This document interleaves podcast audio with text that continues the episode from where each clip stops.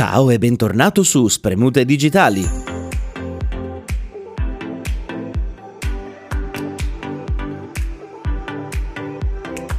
Di che parliamo oggi? Beh, prendete la mascherina perché ci riaddentriamo nel virale.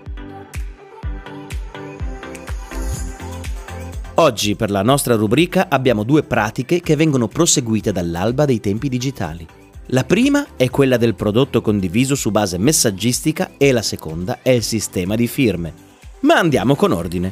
Parliamo di un prodotto che genera artefatti condivisibili o U R L e che rispetto a questi fornisce un'esperienza rispetto alle info che vengono condivise.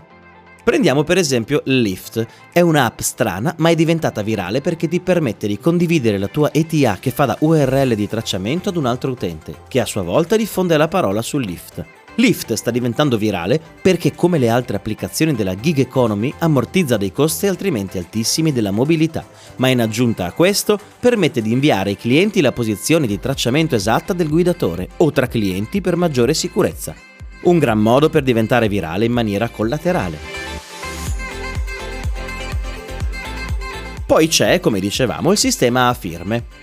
Se il tuo prodotto invia messaggi di qualche tipo, tu alleghi una firma promozionale ad ogni messaggio, rimandando il tuo prodotto. Sent by Alciboldi's iPhone, per capirci.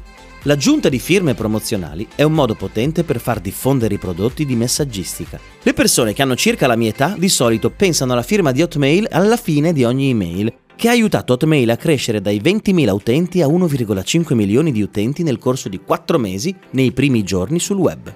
Ci sono servizi come MailChimp che fanno email marketing automatizzato, che allegano un pulsante che riconduce alla loro piattaforma alla fine di ogni email. Non a tutti piace, ma il suo sporco lavoro lo ha già fatto. Ricordati insomma, se mandi molte email, di allegare la tua firma sotto a qualsivoglia messaggio per massimizzare la viralità. Nella prossima puntata concludiamo.